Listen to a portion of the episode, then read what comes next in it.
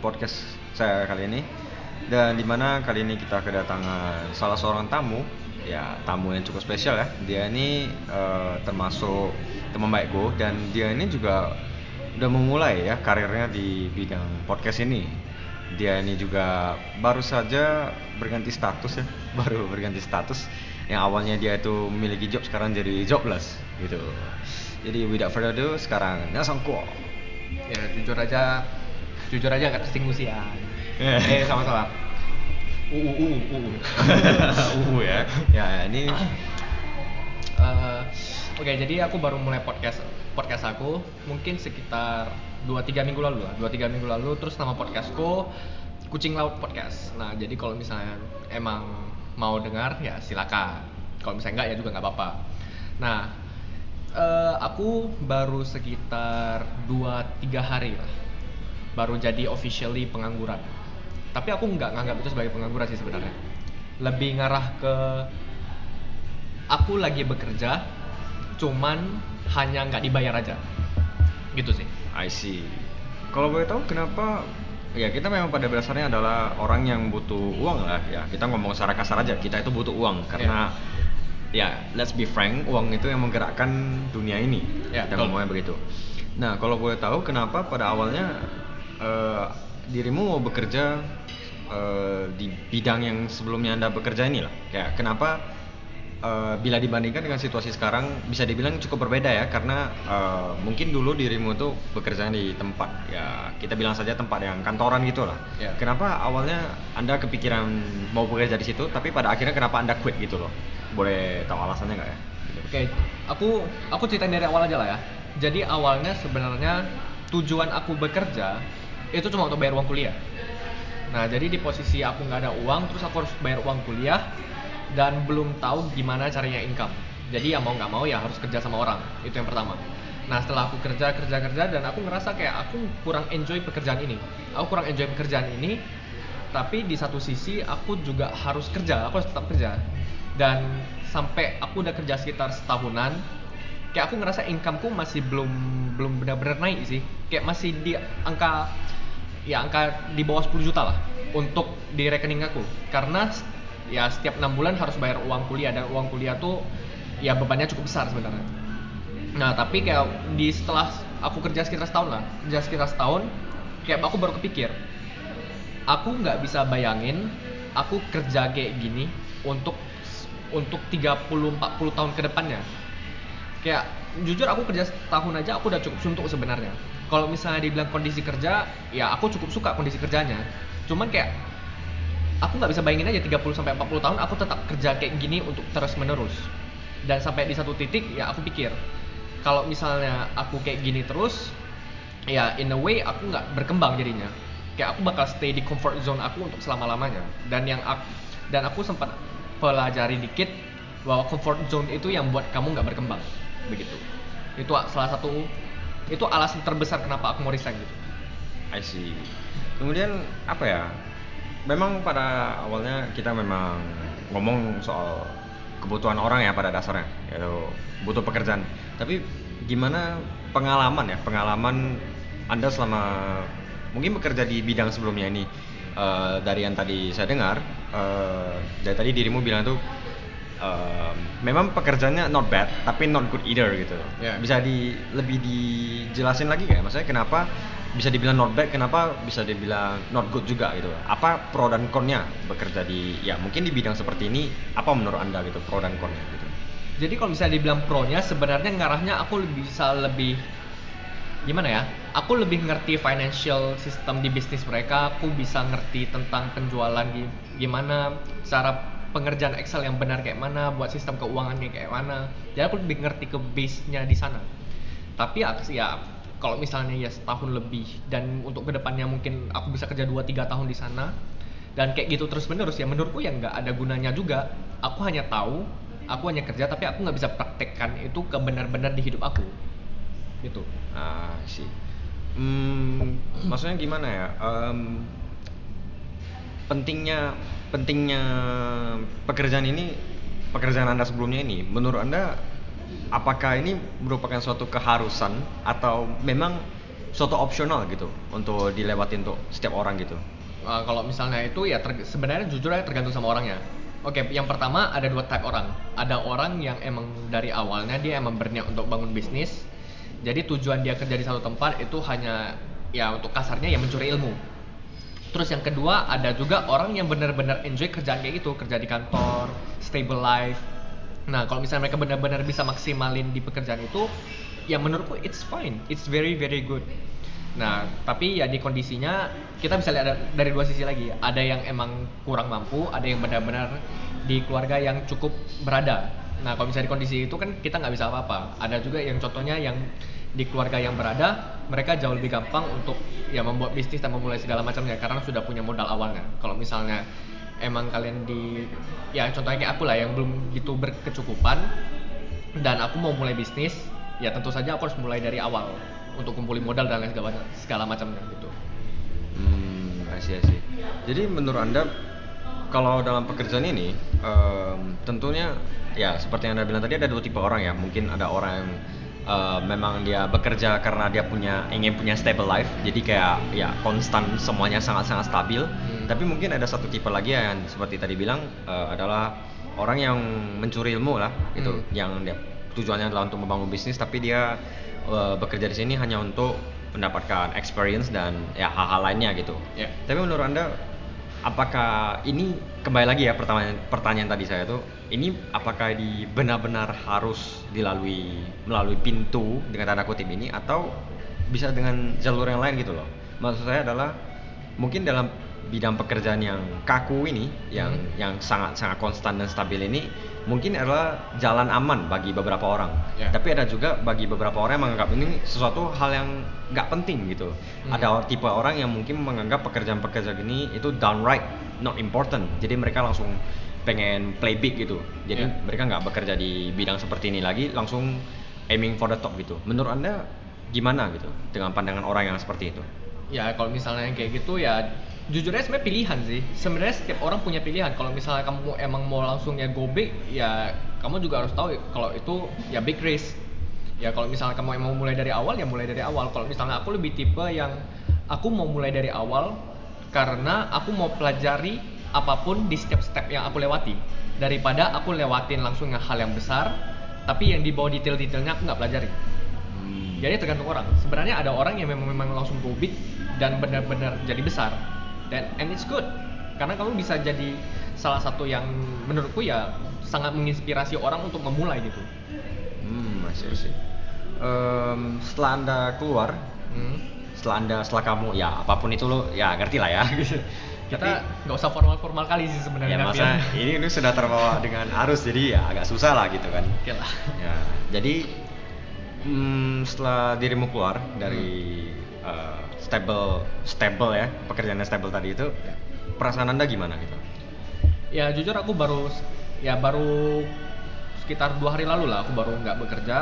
Tapi aku sekarang di kondisi di mana aku ngerasa kayak hari-hariku cukup sibuk, tapi aku belum ada hasil. Nah sibuknya di mana kayak ya contohnya aku mau mulai podcast jadi aku buat podcast terus tiba-tiba ada kelas tiba-tiba ada meeting dan lain segala macamnya ya meeting dalam hal ini ya aku ada ya ada pekerjaan lain di luar inilah yang menurutku ya bisa mendapatkan ya aku bisa dapatin lingkungan yang cukup baik nah jadi kayak aku ngerasa aku udah lewatin itu semua di hari pertama dan hari kedua aku terus kayak aku ngerasa aku sibuk tapi hasilnya belum nampak. Nah, jadi sekarang mungkin ngarahku kalau misalnya kalian emang bertujuan untuk resign, yang pertama harus kalian buat itu kira-kira pengeluaran kalian per bulan tuh kira-kira berapa? Itu itu yang penting soalnya. Kalian harus tahu kira-kira kalian bisa bertahan hidup seberapa lama dengan biaya yang kalian ada sekarang. Habis itu kalian siapin jadwal kalian per minggu. Ya contohnya hari ini saya mau ini, saya mau ini, saya mau ini, saya mau ini, saya mau ini. Ikutin aja.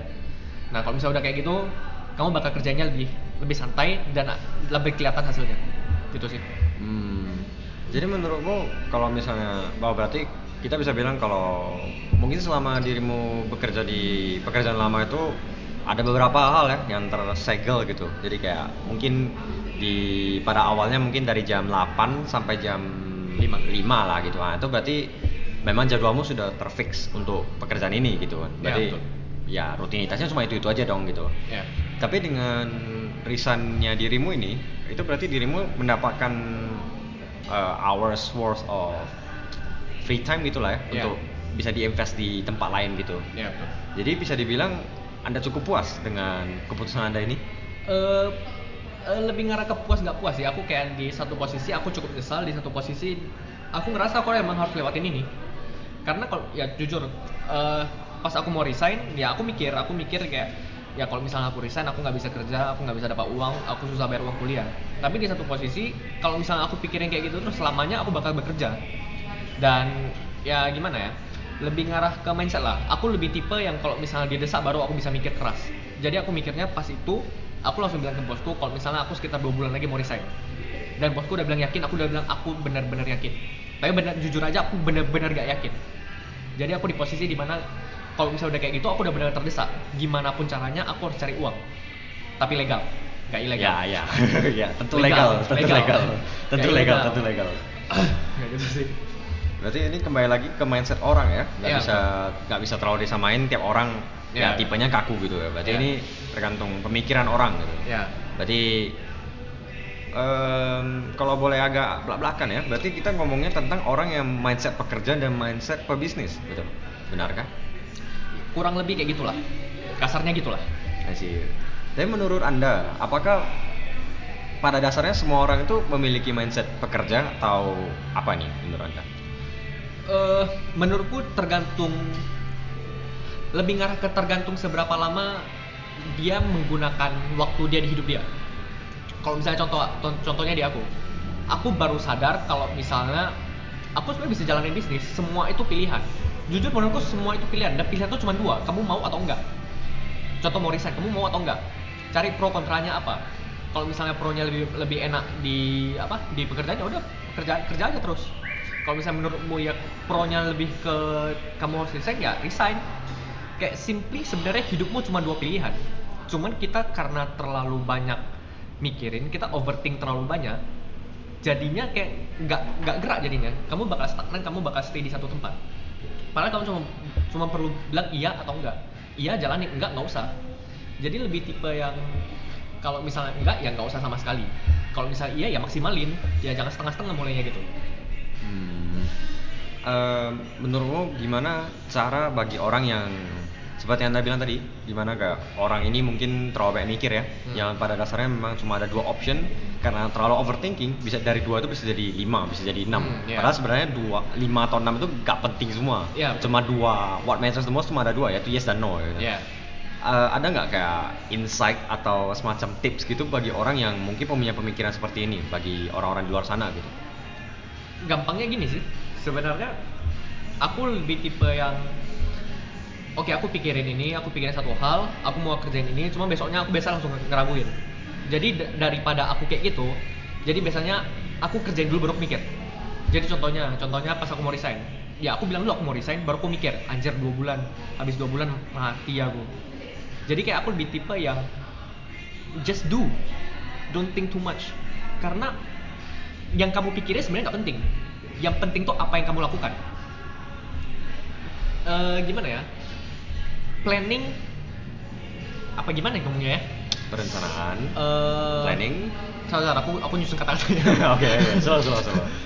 Ya ini, ini pembacaan pembahasannya memang udah masuk ke apinya ya, udah mulai-mulai ah, gitu. udah sekarang. intinya itulah kalau misalnya kamu kamu cuma mikir aja kamu pikir kamu overthink kamu mikir ini nggak bagus ini bagus kalau misalnya bagus ya ya lakuin gitu loh. Kalau misalnya nggak bagus ya nggak usah- lakuin. Jangan terlalu dipikirin gitu loh. Jadi kayak kalau misalnya mau resign nanti habis resign aku gimana ya? Aku nggak ada uang aku gini gini gini gini gini gini, gini segala macamnya. Tapi kamu mau resign. Ya kalau misalnya kamu mau kamu mau ya udah resign selesai gitu loh. Ya nggak usah kamu pikirin lagi nanti gimana nanti gimana. Ya gimana gimana itu belakangan.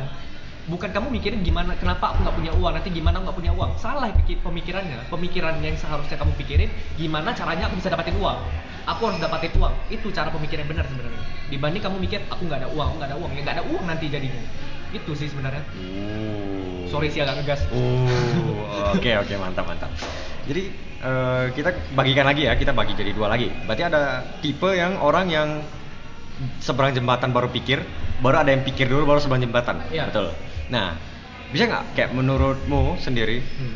pro dan kon dari tipe-tipe kayak gini apa sih gitu loh kalau memang dari yang dari tadi kita dengar ya itu dirimu itu memang lebih pro ke oh, bagian yang uh, pemikiran yang lewatin jembatan baru nanti mikir akibatnya gitu yang penting Iya. lewatin dulu baru nanti akibatnya baru nanti kita pikirin di akhir gitu kan Iya. tapi apakah menurutmu ini sesuatu yang sangat-sangat efektif atau apa gitu kan.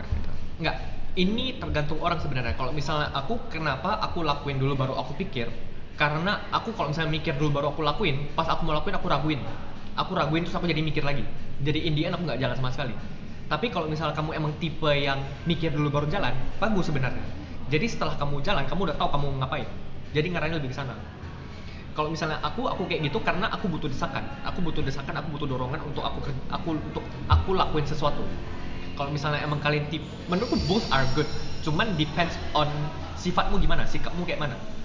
Gitu sih. Hmm, berarti ya kembali lagi mindset orang lah ya Iya betul. Hmm, I see, I see, I see. Jadi gimana kalau misalnya bagi orang yang ini kembali lagi ini hari ini kita berarti lebih ke Q&A ya, lebih ke menanyakan tips dan ya pengalaman pribadi anda gitu. Ya, nggak bisa bilang tips juga sih, ya, aja. intinya insight insight masing-masing lah ya. Iya, betul. Ya.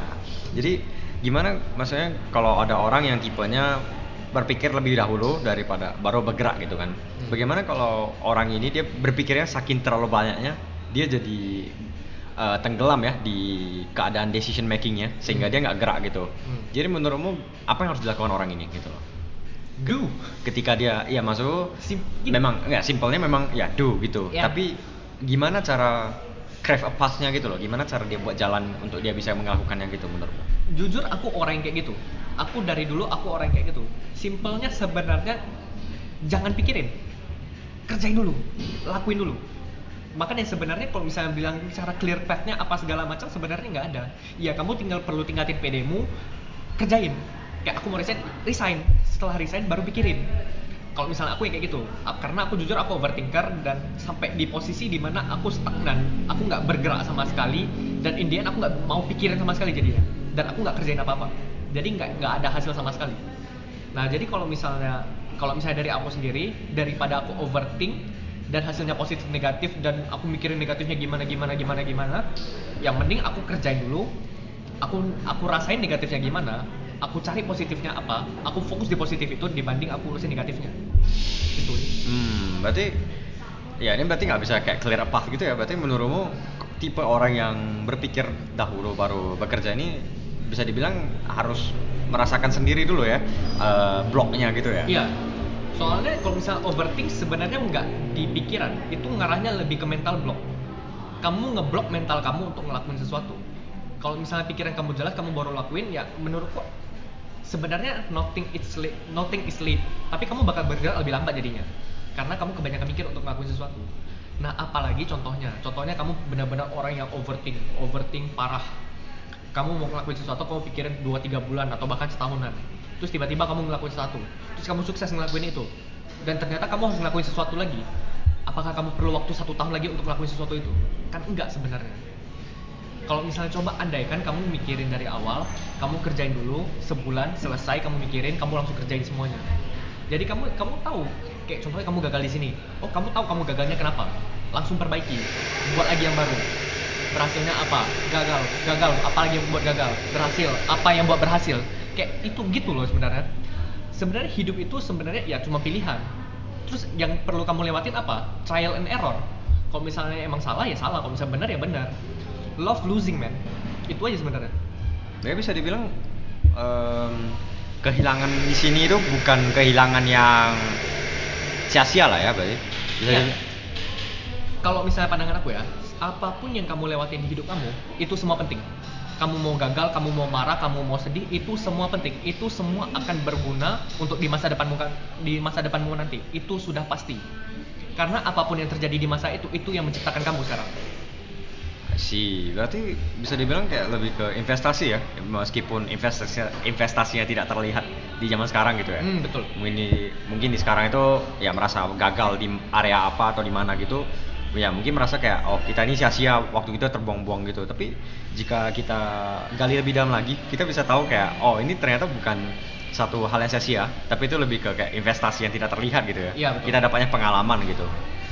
Em, apa ya? Gimana bagi kan kita ngomong gini nih dirimu kan udah bisa dibilang dapat insight baru ya setelah uh, keluar dari pekerjaan lama itu. Ya. jadinya sekarang lebih ke berubah mental ya. Mentalnya lebih ke terasa gitu. Ya. ada nggak uh, kayak tips lagi? Ya mungkin tips atau semacamnya. Uh, pandangan bisa berbagi nggak? Kayak pandanganmu gimana supaya ada mungkin orang yang punya mental seorang pekerja tapi karena sudah terlalu lama di pekerjaan ini akhirnya dia punya mental block yang membuat dia terkunci di mental pekerja ini. Sehingga ya mungkin akan terjadi hal yang tadi anda bilang itu yaitu selama 30 tahun mereka akan bekerja di itu itu terus Hmm. ya meskipun mereka bakal naik pangkat ya suatu saat tentunya nggak mungkin selamanya orang bakal jadi pekerja terus Ya. mereka bakal ya nanti jadi manajer direktur atau segala macam tapi tetap saja mereka tetap di area sirkulasi pekerjaan yang ini gitu loh Hmm. ada nggak di mana ya sebelumnya aku kita kembali lagi mungkin ada orang yang nyaman dengan pekerjaan gini yaitu yang stabil dan semuanya sangat-sangat simple gitu Hmm. tapi gimana bagi orang yang sebenarnya mereka punya mental seperti uh, seorang pebisnis yang mereka notabene-nya tidak tidak bisa uh, terpaku terlalu lama di pekerjaan seperti ini tapi sebenarnya mereka tuh nggak menyadarinya gitu loh ada nggak kayak beberapa kata pandangan gitu dari dirimu share gitu supaya mereka bisa sadar gitu ada nggak sih gitu Oke, sebenarnya simpelnya gini. Simpelnya semua ada di pikiranmu. Apa pun yang kamu pikiran itulah kamu. Jadi gini, aku orangnya ya jujur aku agak sedikit ya kurang pede sebenarnya. Cuma cara gimana aku ningkatin apa gimana cara pikirku, mindset aku gimana cara jalannya. Sebenarnya hal paling simpel apa? Baca buku. Kalau misalnya kalian bilang kalian nggak ada baca, waktu untuk baca buku, kalian bohong. Kenapa menurut kayak kalian nggak ada waktu karena kalian bilang kalian nggak ada waktu jujur aja contohnya kalian mau tidur ya udah sisa ya kayak selangin aja 5 menit untuk kalian baca buku kamu pasti punya waktu. Oke contohnya kalian nggak suka buku ya udah dengar audiobook tapi kondisinya dengar audiobook dengan benar-benar dengar. Dan kalau misalnya tipe aku kalau misalnya aku dengar audiobook aku bakal sambil catat. Jadi aku benar-benar dengar. Itu yang kedua. Yang ketiga apa? Udah kalian nonton aja video-video motivasi motivasi motivasi tapi bukan kondisinya kalian dengar untuk memotivasi diri. Tapi kalian dengar apa yang mereka ngomong dan menurutmu itu bisa dimasukkan ke kehidupan kamu atau enggak kalau misalnya bisa masukin masukin. Itu yang untuk mengubah mindsetmu sebenarnya eh, orang-orang yang bekerja 30-40 tahun terus mereka ngerasa mereka ngerasa kayak kalau misalnya mereka terlalu tua dan segala macam sebenarnya nggak ada hal yang sebenarnya kalian lakuin untuk terlalu tua. Apa pun yang kalian lakukan waktunya benar semua benar. Waktu yang benar adalah waktu kalian mulai melakukan. Itu sebenarnya. Hmm berarti tentunya ya kembali lagi ya ini kembali ke mindset masing-masing gitu. sebenarnya semua tergantung mindsetmu apa yang kamu pikirkan itulah kamu itu sih Hmm, jadi secara kasar yang kita bisa sa- summarize itu Hmm. berarti semua tergantung mindset orang ya. Berarti Ya. apa yang kita pikirkan ya itulah kita ya. Kalau kita berpikir kita bisa, kita pasti bisa. So, Gitu. ini note ya note ini cara pikir aku ya Oh iya iya. Iya. bukan Ya, bukan universal ini ya. cara pikir aku ya tentu kan. Ya ini kan cuma menanyakan pendapat gitu kan. Iya, kita iya. kan kita saling berbagi pengalaman di sini. ya bukan motivator aku ya tolong ya Iya. Tapi dari cara anda ngomong itu terlihat terdengar seperti motivator sekali ya gitu. Wah, aku ada adalah salah satu tujuan hidup aku itulah. ya, gitu. Tapi ya kembali lagi, berarti ini ngomongnya tergantung mindset lagi ya. Ya. Ya, berarti kalau kita berpikir kita bisa ya pasti bisa gitu. Kalau kita berpikir kita nggak mampu ya nggak mampu gitu ya berarti. Hmm. Hmm, ya sih, ya sih. Ini ada satu pertanyaan terakhir nih. Ya. Ini apa ya menurutmu gimana cara orang bisa merubah mental gitu, merubah mindset gitu. Dari mungkin mindset yang block tadi itu menjadi eh ya apa istilahnya istilahnya kayak gimana cara mereka bisa menarik diri mereka sendiri keluar dari eh, penjara ya tadi Hmm. penjara blok tadi itulah gimana. Karena kita ngomong jujur aja deh nggak semua orang tuh bisa care. Ya. nggak semua orang itu bisa lihat oh kamu ngapain? Kamu kenapa? Nggak semua orang bisa gitu. Ya. hanya ada beberapa eh, kalangan khusus lah yang bisa seperti itu ya. Karena ya kita jujur aja manusia itu selfish. Ya. kita jujur aja. Dan kita itu pasti lebih memilih kepentingan diri sendiri daripada kepentingan orang lain. Jadi gimana cara menurutmu ya menurutmu sendiri ini gimana cara bagi orang yang mungkin punya blog seperti itu dan mereka nggak punya orang untuk diri lain dan mereka ingin ya mengubah mindset mereka gitulah gimana tanpa bantuan orang lain gitu apakah menurutmu ini sesuatu yang impossible atau possible gitu It's possible. Aha. Cuman cuman satu yang kamu butuh. Find your reason. Cari alasan kamu. Alasan kenapa alasan kenapa kamu mau keluar dari mental block ini? Alasan kenapa kamu mau mulai bisnis? Alasan kenapa kamu mau memulai sesuatu? Karena yang hal-hal yang alasan kamu ini ini yang bakal buat ini akan jadi fuel kamu. Ini akan jadi bahan bakar kamu untuk tetap mulai bekerja. Ketika kamu gagal kalau misalnya kami kamu pikir reasoning kamu ini benar-benar ini kamu harus capai ini dalam hidupmu. Contohnya contohnya untuk orang-orang yang, yang udah punya keluarga. Nah berarti otomatis ya hal paling yang mereka treasure itu pasti keluarganya. Nah gimana caranya mereka bisa bahagia keluarga mereka? Nah simpelnya contoh mereka mulai bisnis terus mereka gagal. Ya nggak mungkin. Ya udahlah biarinlah keluarga aku mati matilah nggak mungkin kayak gitu. Pasti mereka cari cara gimana pun caranya mereka harus senangin keluarga mereka. Sih ya sih jadi itu yang buat kamu bakal tetap maju. Jadi selalu cari reason kamu. Untuk anak-anak muda ya simpelnya bahagian orang tua. Kalau misalnya bahagian orang tua bukan salah satu tujuanmu ya simpelnya apa sebenarnya masa depanmu? Kamu mau ngapain? Apakah kamu masih mau bekerja sampai umur 50 tahun dan menikmati hidupmu mulai dari 50 tahun ke atas? Kalau misalnya nggak mau ya udah mulai mikir dari sekarang. Apa ya tujuanmu? Kalau misalnya dari aku jujur aja tujuan aku untuk keluar dari zona jam 8 pagi mulai kerja sampai jam 5 aku berusaha untuk keluar dari itu sekarang. Dan ya menurutku ya sekarang berhasil dan aku berhasil dan aku gagal. Berhasil dalam kondisi aku udah keluar dari sana dan gagal aku belum belum dapat satu platform satu bisnis untuk aku memulai untuk mencari income baru gitu. Ah sih sih berarti yang dari tadi kita ngomong ini ya nggak terpaku di dunia bisnis lah ya. Nggak terpaku di dunia pekerjaan kok gitu ya bisa Ya. dibilang. Ini bisa dipakai juga di diaplikasikan juga di ya di Hidup. hidup ya hidup kita gitu ya keluarga atau semacamnya gitu ya. Yes, betul. betul, betul. ya terima kasih ya untuk waktunya hari ini. Ini kita sudah berbincang cukup cukup cukup waktu lah cukup cukup oke lah waktu aku mau promosi lagi. Ah, ya. dengerin podcast kucing laut podcast. Ya you guys ada di Spotify. Ya nanti kalian sudah mendengarkannya itu dia sedang mempromosikan ya salah satu podcastnya dia itu kucing laut ya. Iya, Kucing Laut Podcast. dengan logo pizza nanas. Iya bicara agak random sih. Ya agak random tapi ya coba deh kalian dengar itu apa ya bisa dibilang cukup memotivasi juga Eh, kalian bakal lihat sisi yang berbeda dari aku lah Ya, kalau kalian mendengar Nelson ini hari ini sangat-sangat bijak dan sangat-sangat memotivasi, kalian akan melihat sisi gelapnya di sana ya. bukan sisi gelap sisi gila lah sisi gelap. nggak gelap sih ya ya, the, the other side of him lah gitu ya. ya betul Ya, either way, thank you ya untuk hari ini. Yo, Jadi yo, ya, yo. kalian sudah mendengarkan podcast kali ini. Terima kasih bagi yang sudah mendengarkan sejauh ini. Uh, see you in the next podcast and peace out. thank you Yeah.